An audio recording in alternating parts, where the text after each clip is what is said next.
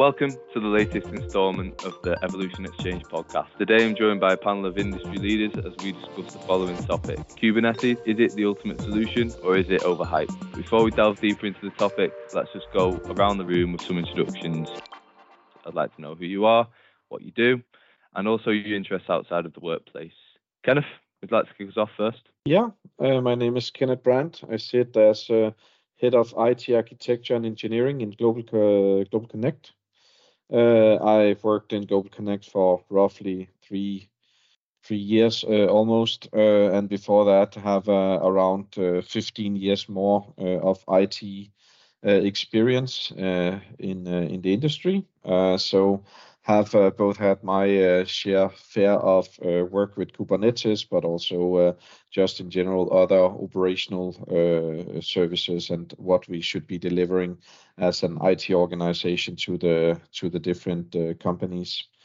Um, yeah, uh, basically, uh, uh, I don't know if uh, we want a little history, but yeah, I started in IBM around 18, 19 years ago in service desk, and uh, since then been building myself up in the yeah IT industry and yeah in roles and so so on.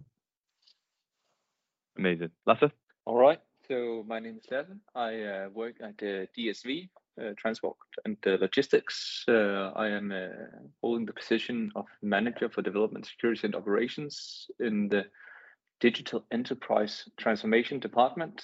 Um, I've been in IT for the last 12 years, I'd say, uh, starting out with the operations part of uh, IT, doing data centers, uh, server maintenance, and so forth, and moved towards the DevOps discipline around eight years ago. Uh, I've been working at uh, PwC in that capacity, and then now in uh, DSV. Um, outside that, uh, what we uh, outside the DSV, uh, I guess it's really just a lot of running, biking, and being with the family. It doesn't leave a lot of time for a lot of other different things. Nice. Yeah. Yeah, I can also. Yeah, I just got a kid, so that takes all my free time. so he's now half a year. Yeah. Yeah, I, mean, just on that, I've just gotten into running myself. And any tips for me, Lasse? Uh, I probably don't start out too hard. I, I'd say, even though I every time I have a break and I think I'm still in decent shape, I end up running hard for like a month, and then I'll have like an injury for two months, and then I can yeah. continue. So okay, take it nice and easy. I'll I'll keep that one in mind. Um, I might also use that as an excuse to not do some runs as well, though. Um, Hi everyone, this is Chris Bennett here, the Nordics Managing Director here at Evolution. We're committed to doing recruitment in a different way that adds value to both our clients and candidates by providing you with amazing speakers and leading edge discussions on what's going on in the tech scene at the moment. There are three reasons why you should contact me. If you would like to speak on the future podcast, if you are interested in hiring awesome tech data, product, or gaming freelancers for your business, or if you are looking for an exciting new organization to work with, please get in touch. Thank you so much for listening, and I really hope to hear from you soon. Please enjoy the rest of the podcast. Now we've got some context of each of you, let's move on to the topic in focus. So, Kubernetes, is it the ultimate solution or is it overhyped? I think it's best to start off by answering, well, as best as you can, answering that question before we go on to some sub questions. So, who wants to go first on that? Is it the ultimate solution or is it overhyped? Well, seeing as Kenneth had a few years on me in terms of uh, seniority, I'll uh, leave it to him. Uh, okay. to, to, start out. Uh, well, at least uh, I, I, would say I, I do not think it's overhyped in that sense. I think it's uh, a great uh, tool to uh, uh, build proper uh, both segregation of normal operations and uh, uh, what you need to develop. so the way you can kind of coordinate and set up Kubernetes clouds and so on, that separates them from what it's being run on is immensely powerful. It is really uh, also helping segregation of duties and uh, uh, operational responsibilities and making life much easier in the organizations where it's built. So I don't think it's overhype, but I don't think it's the ultimate solution either, because I think there's many cases uh, where you just need a normal server and you just need to run uh, uh, uh services on that as well. So you will be needing a mix of, of of both running Kubernetes and also just running services on servers. so you need a, a hybrid model. I don't think everything is uh, built for built for running in um, in a Kubernetes uh, cluster setup, if you can say it like that. I tend to agree. Um, I think uh, Kubernetes is definitely a, a, fantastic tool, but I also think that people gravitate toward, uh, and, and I don't even know if I want to call Kubernetes new at this point in time, uh, but at least buzzwords or, what's floating around which basically means just because you know uh, you've heard about Kubernetes, shouldn't necessarily uh, apply it. I think if you want to have Kubernetes implemented in your organization, first of all, uh, you need a certain size, and by that I simply mean not that Kubernetes requires a certain size of, of the company in of, of itself, but to support the functionality and actually apply it to a degree of functionality that makes sense requires so much around it. Uh, the competencies to, to drive a proper Kubernetes setup is not something you should do if you have like a 10 man company or a startup consisting of uh, the same size. You, you do need a lot of support and a lot of uh, competencies to to actually utilize the functionality of it. Otherwise, you're just it's a little bit like uh, buying a Ferrari, Ferrari, and then you know driving a 20 kilometers. Uh, that doesn't really make sense. So it needs to be applied with uh, a lot of thought. Yeah, I also actually agree a bit with this that uh, you do need uh, a lot of competences, and and I also think you need to find the right areas where it is to be used, uh, which is, for example, uh, especially for scalable. Um, uh, development solutions, usually business solutions. Uh, we can take an example as uh, SKAT every year, or the taxation company for you, Jake. But every year, for example, they need to heavily scale up their infrastructure when people need to check their taxation um, and how much they're going to be taxed. And it happens around uh, in a month's time or something in Denmark every year. Uh, and uh, then basically the load on the website could heavily, uh, uh, uh if it was properly Kubernetes, it would be able to scale up a lot more virtual machines to ha- handle the, the website load in, in a very, very strong manner. Uh, but uh, I would say at the moment I don't think it's designed like that because at the at the moment we instead get in a long long queue of hundred thousand people trying to get into the site. So instead it limits the restriction of uh, everyone uh, to get into the site, and you sit in a queue for you know a few hours. Yeah. That is, uh, I would imagine something all Danes can relate to. this is a very particular case and and I will be honest, I, I don't know how uh, SKAT is built or, or the infrastructure it runs on, but the scalability seems to be uh, a place where they still have room for improvement. That's for sure. Uh, and I would imagine if they were using something like uh, Kubernetes, that at least on the infrastructure side, that would help with that functionality. But I will also say I think that there's probably also something something on the application side that needs to be optimized to actually, yeah, you know, support this. Yeah, absolutely.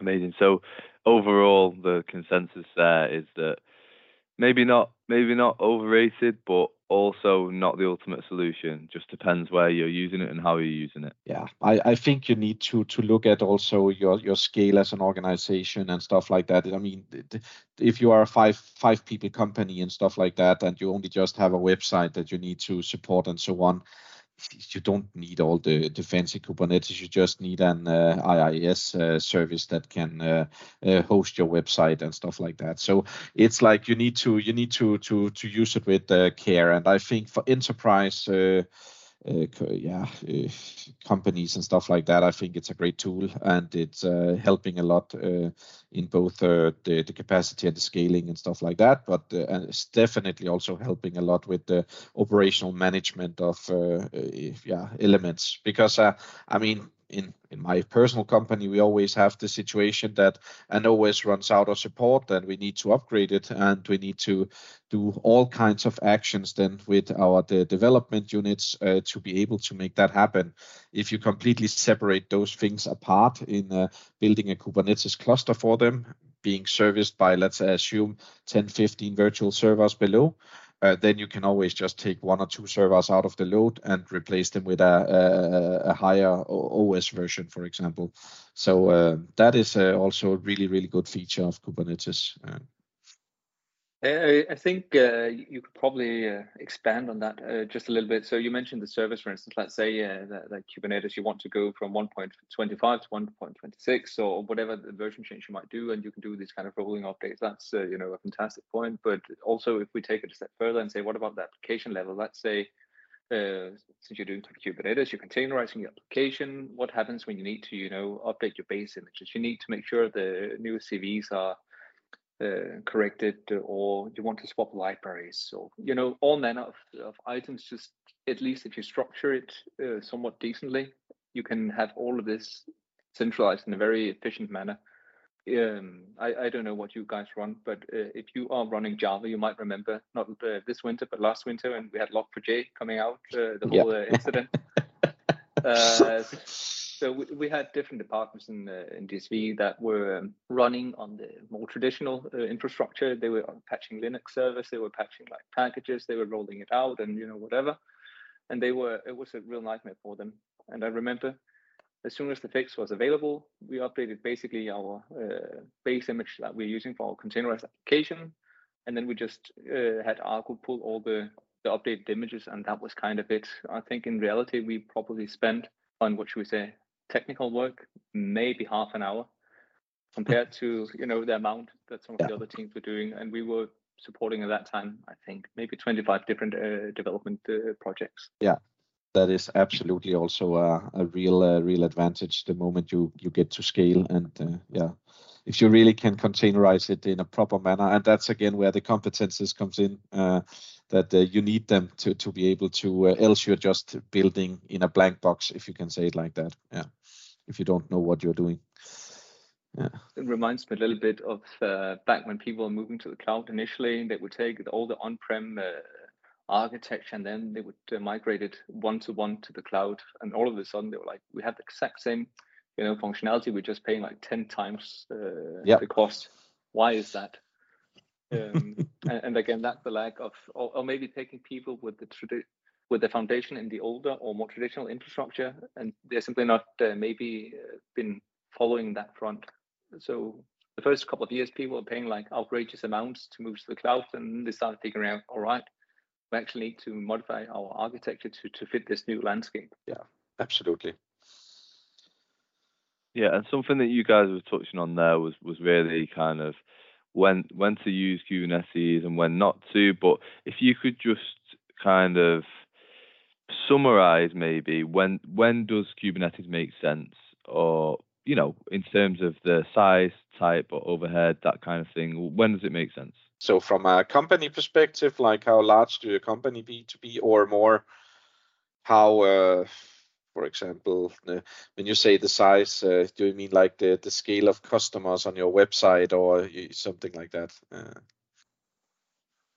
yeah, I mean, sorry, Lasse, was you Lasse, was you gonna jump in there? No, I think I would flip the question just a little bit and say instead of saying how big should the company be, I would say when can your company afford to, you know, uh, pay the expenses for running an efficient uh, Kubernetes cost uh, cluster because there might be, you know, you might have a very small company but that has like a big volume of customers and that would make sense, right? Uh, so when you can have a, a team and that I would say that you need probably if you're doing enterprise uh, at some like scale, or even if you're not doing enterprise for, I guess that's the question. You want at least what two, three engineers so they can actually like you know take a couple of days off once in a while, um, without any uh, impact on the company or someone's sick. So that's at least the salary of of three DevOps engineers, and at least if you are getting Danish resources, and I know you can get someone in Poland, you can get someone in uh, Pakistan or India at, at a cheaper cost, but I'll say it, it, quickly adds up. So when can your company, you know, afford to do that? because they do need to know have some insight into infrastructure. They need to know something about not just infrastructure, but how do you run the operation? You need to know how does the development side of things do. You cannot just know how, how a switch or, or routing networking is is doing. You need to be able to actually see how the operators inside of Kubernetes is working if you're going to apply them and which one to apply. Um, so when can your company afford to to have that kind of expense? Yeah, yeah, exactly. You need you need an an actual you know kind of full IT department that uh, can. I mean, you you just went through uh, more than just what is in uh, the, the the head of two to three people. You know, I would say because if you first get an infrastructure and you get another DevOps engineer and so on, and then you get a network guy. I mean, yeah, you're already talking three people, and uh, that's just you know running. Uh, the, the baselines of the, the environments then you need the devops engineers on top of it yeah yeah, and I mean we can expand even more. Then you can say you might even uh, want to uh, version this. You want to do a Terraform on top of it. You want to be someone that's you know cloud specialist, so they can apply it. Unless you want to run it on prem, and if you do want to run it on prem, then you need another set of competencies. So, um, I mean, yeah. everyone everyone can go in and find some kind of uh, Ansible uh, playbook, or they can find uh, whatever you know deployment method they want for for Kubernetes on prem but you know just deploying it and having it run i think that's a little bit dangerous if you don't have the full set of uh, skills to support it and you need to know exactly what is your um, game plan for the kubernetes that you want to run in your company. Yeah. Yeah and you mentioned the the location briefly of kubernetes there. You mentioned on-prem particularly. Would you mind going into a bit more detail around the the kubernetes locations be it on-prem cloud multi-cloud yeah, well, yeah. I mean, in it, it basically what uh, at least what we have at the GlobalConnect is uh, we are we are having a large VMware infrastructure that is uh, posting uh, a lot of virtual servers, and then we are using a tool called uh, Rancher, and we are also looking into Tanzu, uh, which is from the, the tool from VMware or now Broadcom that was just purchased. Um, but uh, the, and and and there we will are basically building our Kubernetes clusters. Uh, then we basically are providing the cluster access to our developers, who will then build uh, the, the, the, the, what what is needed inside uh, of that uh, Kubernetes cluster, and uh, then we will of course scale the load with adding more virtual servers or not to the uh, to the platform, and that that's a bit how we we do it uh, on prem. But in in reality, that is kind of how you also do it on cloud, where in the cloud you will also provide capacity, CPU, memory, RAM uh, virtually to uh, to the to the cluster. So uh, the, when you have set up this uh, Kubernetes uh, cluster, you can, in reality, I've uh, at least seen some tools uh, capable of it, pull uh, capacity from multiple sources to feed this cloud, uh, this Kubernetes cloud.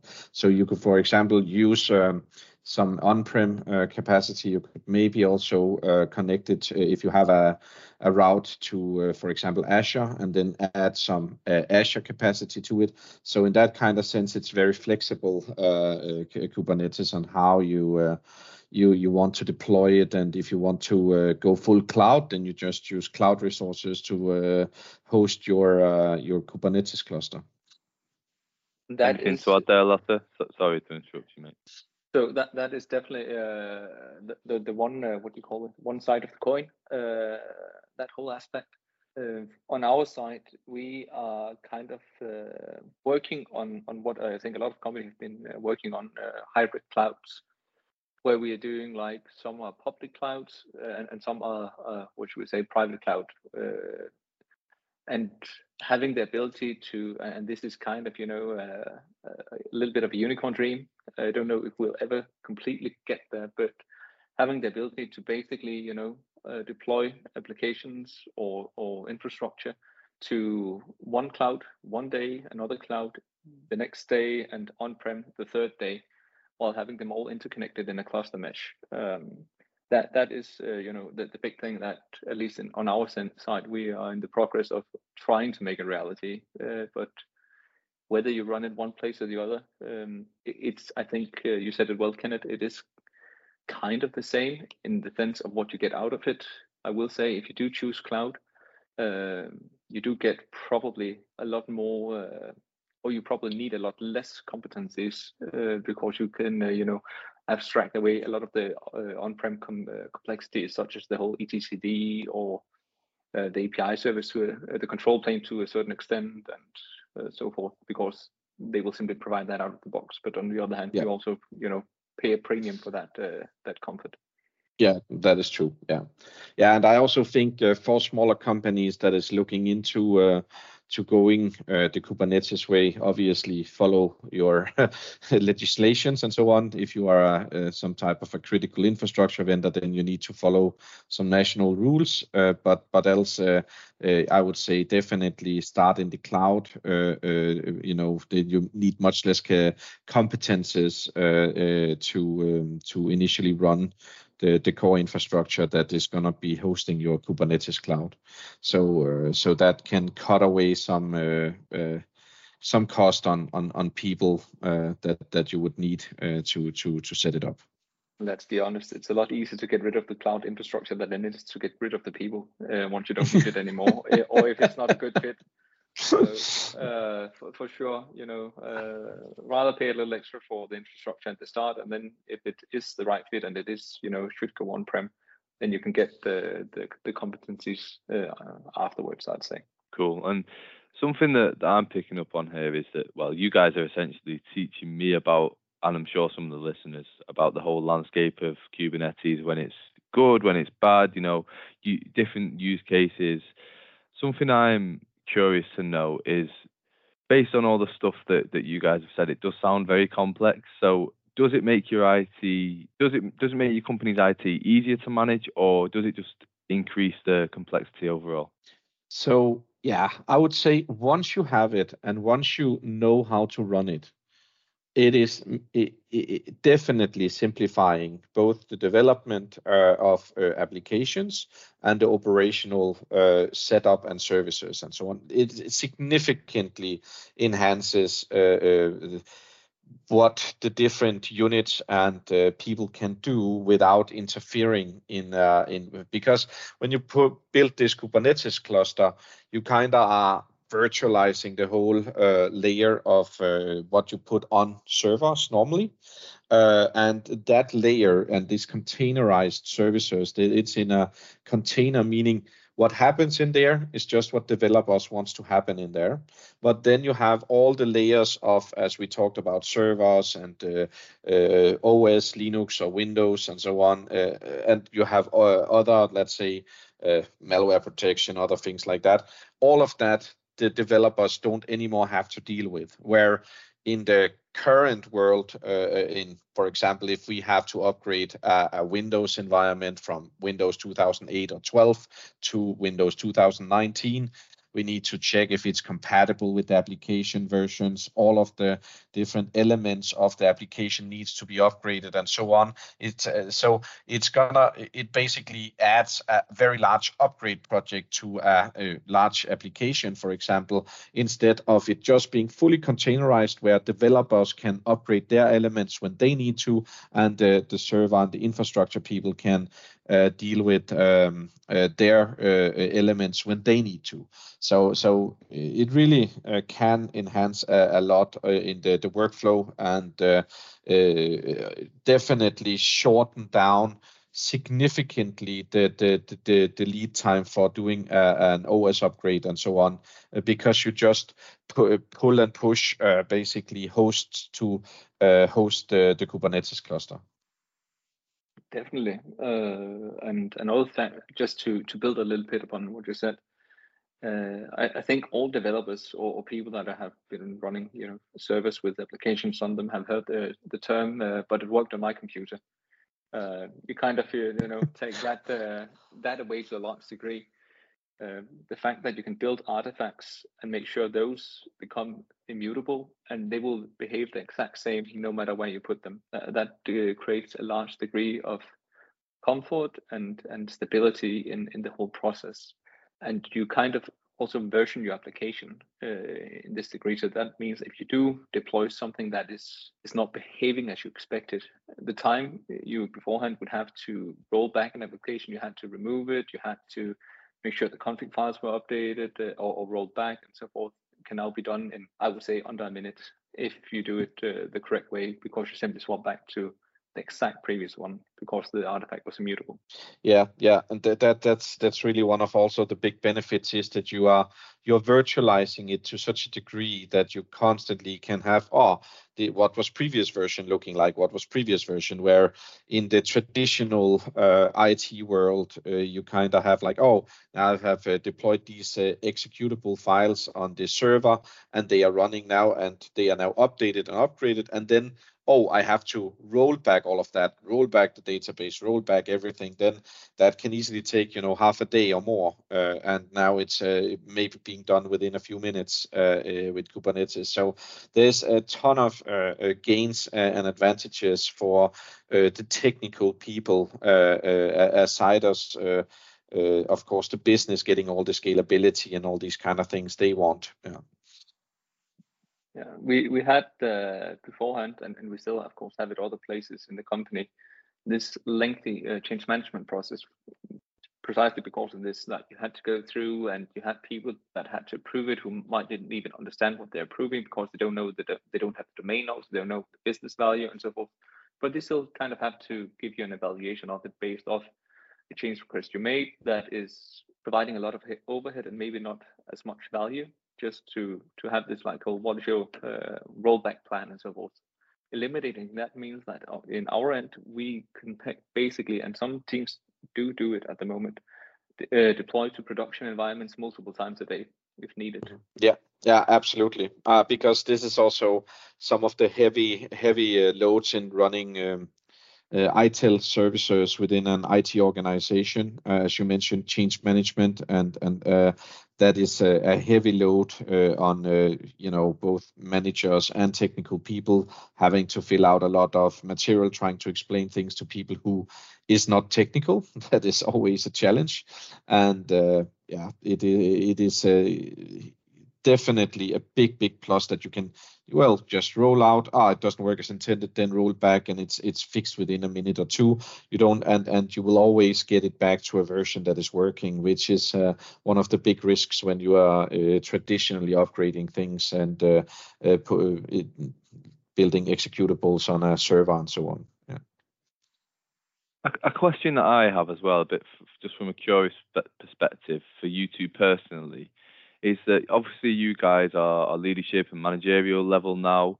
What is your relationship with Kubernetes personally? Is it the case that you're using it yourself and playing around, or is it the case that it's your your DevOps engineers and, and the guys are, that are more technical and hands-on that are doing doing all this stuff as well? Uh, yeah, I, am a, I'm a managerial in the way that uh, I sit with the, the architecture in general and uh, like the principles and the roadmap and where we are going and which tools and services we are uh, choosing for the different uh, areas. So what I usually do, and especially when we have new tools, I do uh, uh, participate in, for example, vendor worksh- workshops, seeing the tool. I also uh, see uh, the tool when engineers has installed it to test and validate what it's capable of uh, uh, and so on. But I do let the technical people do uh, more uh, hands-on work in the in the in the tool, uh, and then they can show uh, show it to me. So so that's I don't have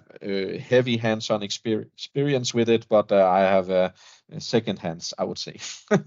so for my part. Um as as the department that I'm running at the moment has grown, uh, I do have a lot less time with hands-on compared to what I had previously. I would say when we did start out, I was probably 50-50. I'll say these days it's more likely. I want to say 40-60, but it's most likely like 30-70. Uh, but but I do try to uh, involve myself a lot in in it, and I remember back when I was studying and taking my my degree and so forth I uh, set up a home lab, and uh, I still have that running to this day and uh, being upgraded with well Kubernetes these days, but uh, you know a, a, variety of technologies. Uh, so as I said, when when I'm off work and not running and not with the family, then the little bit of time I have might go into that. cool. Yeah. And this is a real, you know, side road question, if you will. Um, but and it could probably be a, a podcast topic in itself. But do you think it is essential for, for managers or leaders to have that hands-on experience with the likes of Kubernetes?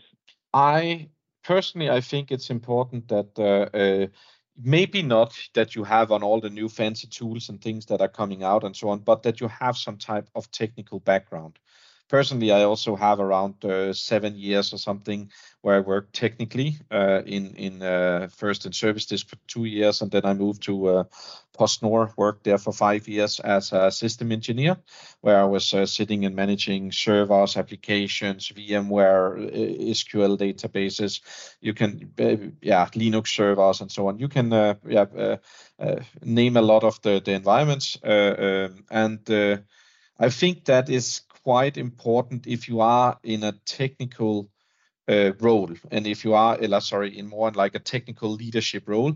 I think it's important that you have some type of understanding of what is it uh, that you are dealing with what is it that you can kind of grasp uh, the technicalities of what your uh, engineers are working with uh, and you also are able to translate uh, basically from what the engineers are saying and then maybe translate it to uh, some a little bit higher managerial uh, uh, contexture where they have need need of less um, known details and so on. so you kind of a little bit you need to be able to translate the technical uh, uh, situation to be a little bit less technical to get upper management with you on uh, on board of of of yeah the technical choices I I feel like we agree on a lot of point, Kenneth. Uh, okay. Uh, so so we we have uh, in the company, you know, different departments, different uh, managers, and, and, so forth, um, and the ones, and, and we don't have that many of them, at least not the ones that I'm in contact with, but the ones that do have the technical background, definitely uh, that, that is definitely you know a plus uh, from my perspective compared to people who might come from uh, the business side of things it's a lot more difficult, it seems, uh, at least with uh, where I've been, for them to kind of connect with engineers and kind of understand where should we prioritize. They end up giving unreasonable time limits. They end up, uh, you know, pushing the business agenda, which is, you know, definitely important. But if you're pushing like 70% or 60% solutions uh, to your company, that's gonna, you know, turn around and bite you in the ass uh, down the road, and then someone's gonna get mad and, and hopefully uh, that manager is not no longer there because otherwise he's in trouble. Uh, in trouble. So yeah. uh, I, I, do think that are some benefits uh, on that side. Yeah, but it's of course also. Uh, I mean, it is a challenge. Uh, I know a lot of companies sit with this challenge to both get people who are technical to understand the the, the the elements of what they they need to invest in and and so on, while also being let's say politically uh, uh, Uh, adherent enough to uh, be able to deal with the upper layer uh, uh, uh politics and so on.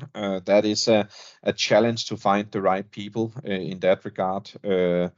I, I, also can hear that you, Lasse, are coming from a, a fairly technical background, and that gives you uh, it, it just makes things much easier to understand it. As you say, also project timelines and stuff like that. It's it's the same thing every time we deal with a business manager. We say, okay, it's gonna take two months, and then they come and say, well, can you do it in one? And then it's like, no, we have already estimated for two months, and that's kind of what we expected to be done. Well, while uh, we have technical, uh, sorry, upper level uh, people in the organization who is like having absolutely no grasp around what you need to implement and uh, so on. It's just just install a system that takes you know a day and then it's working. You know that's kind of what they think. It's just a press a button and then things are, are online.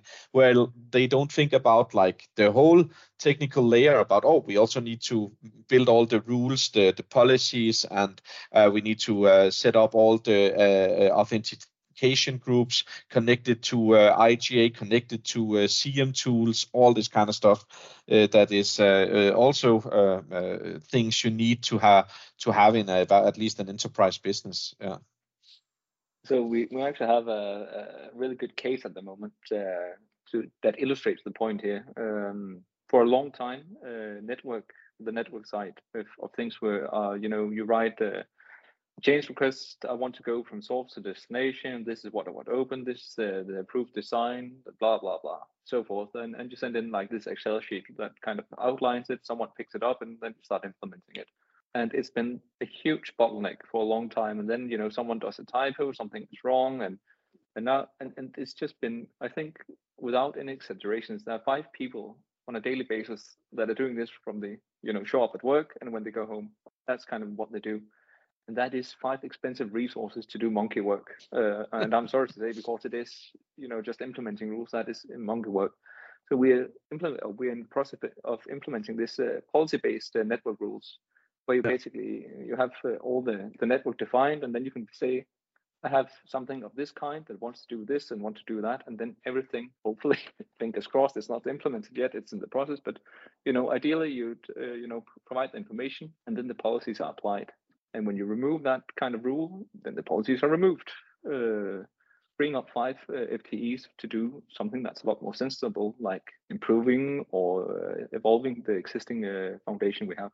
Yeah, and yeah. I mean, it, uh, as I mentioned, we could do a whole podcast topic on that that subject in particular. uh, and you know, thinking about it, I, I, think I might do now. Actually, it's a good idea for a future episode. So I mean, uh, guys.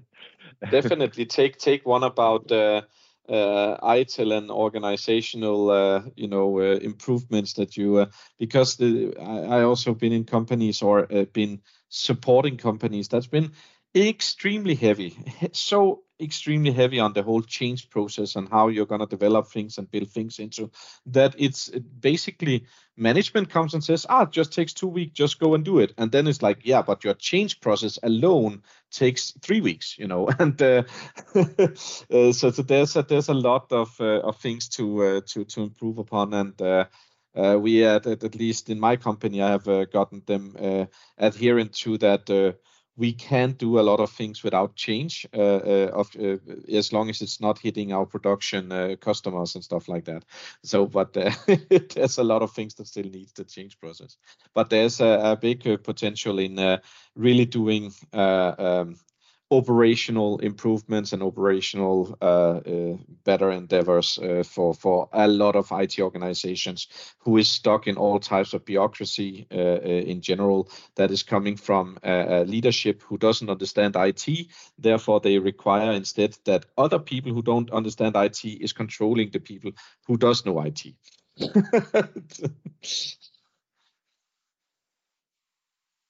yes uh, I think that was well put. Yeah. Anything to add on that, Lasse? Come, sorry. Anything to add on that? No, no. I, I think that was uh, fairly well put. Uh, that yeah. you uh, that you put uh, that you do exactly that. But that circles a little bit back to Kenneth's earlier statement that having someone with a technical background then can translate the technical, should we say, aspects of a project or a subject to management or upper management does provide a lot of value because you can hopefully improve on the business and operations processes due to that person. Okay. Yeah. And just bringing it back to, to Kubernetes, um, what do you think, or or is there even any alternatives out there? I I think at the moment this is like the peak technology. I mean, I think uh, well, I know that Kubernetes is cons- uh, constantly evolving. It is uh, there's coming new features, new functionalities all the time to the, uh, the, the baseline product of Kubernetes, and there's coming more and more vendors who is uh, delivering uh, Kubernetes services uh, to it. obviously, I, I I I think that obviously something in the future is going to come along that most likely is going to sweep off Kubernetes. Uh, uh, but I think that's at least 10 years in the future. Yeah. Or maybe more. Yeah. Yeah, I, I know. I, I, don't recall his name, uh, but the people that initially developed uh, or was part of the initial Kubernetes project was talking about that they uh, were looking into something new. But as you said, when that is uh, coming or whether it will be competitive with Kubernetes, that's a good question. As for alternatives, I was thinking, well, you do have stuff like people that talk about functions as a service and, and so forth, but underneath that is really just, you know, virtualization again. And I I think it's difficult to find something that I would replace Kubernetes with for this kind of workload. I don't. Yeah. Uh, then you're downgrading and saying, but you could use Docker Swarm, but uh, yeah. that's just you know or, or something else. It was just yeah, yeah. thing that came to my uh, mind. We have right? Docker Swarm and have had it for for, for many years, but uh, now everyone is like uh, Kubernetes and kind of want to go that direction. So uh, uh, it, yeah, we have we have a, a, large Docker Swarm as well, hosted by something like 200 virtual servers in in Sweden.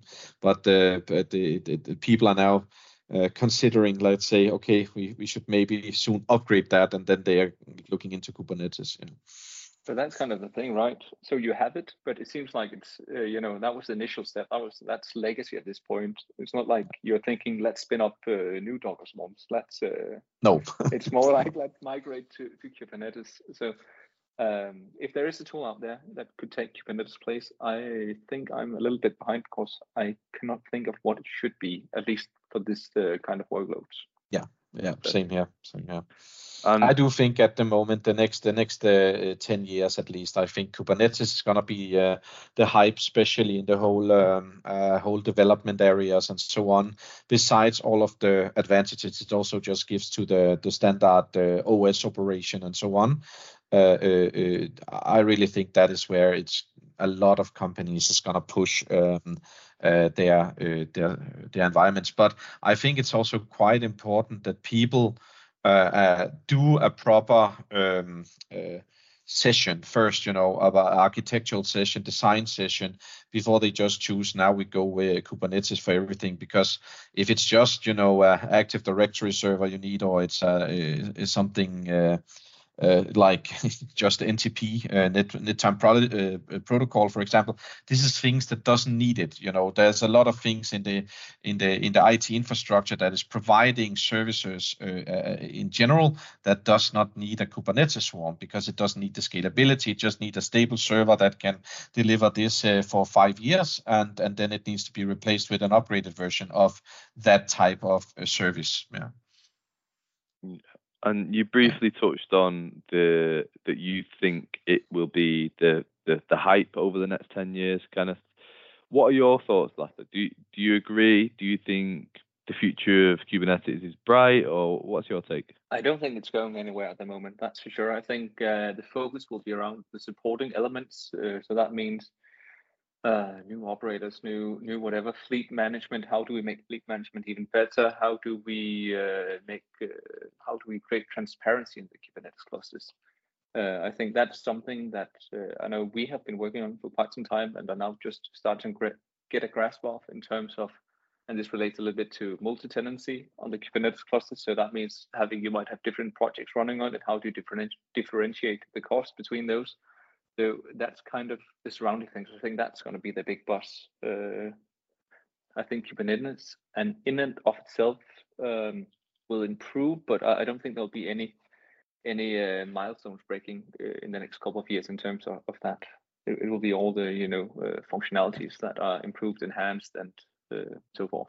Yeah, yeah. Okay. And but uh, yeah, I, I, fully agree, Lasse. Yeah, and I, what I what I think is just that companies that is thinking about going into Kubernetes and so on, they just need to really sit down with their technical people and uh, and uh, and really do a proper proper assessment of where do we want to go with uh, the infrastructure how do we are we going to support it? Um, uh, because those type of things are coming up and and they need to have answers for those things as they are starting to build up uh, this new uh, Kubernetes environment and and clustered services and so on, because you can also very well end up. Yes, you can always get a Kubernetes cloud, but but how are you orchestrating it? How are you doing upgrades? How are you managing accesses into it and all this kind of stuff? Uh, uh, how are you taking uh, it back back up of the things and all of the things needs to still be set up and configured and and and, and uh, built with policies and so on. Uh, but when it's running and when it's just uh, working it's uh, smooth sailing yeah.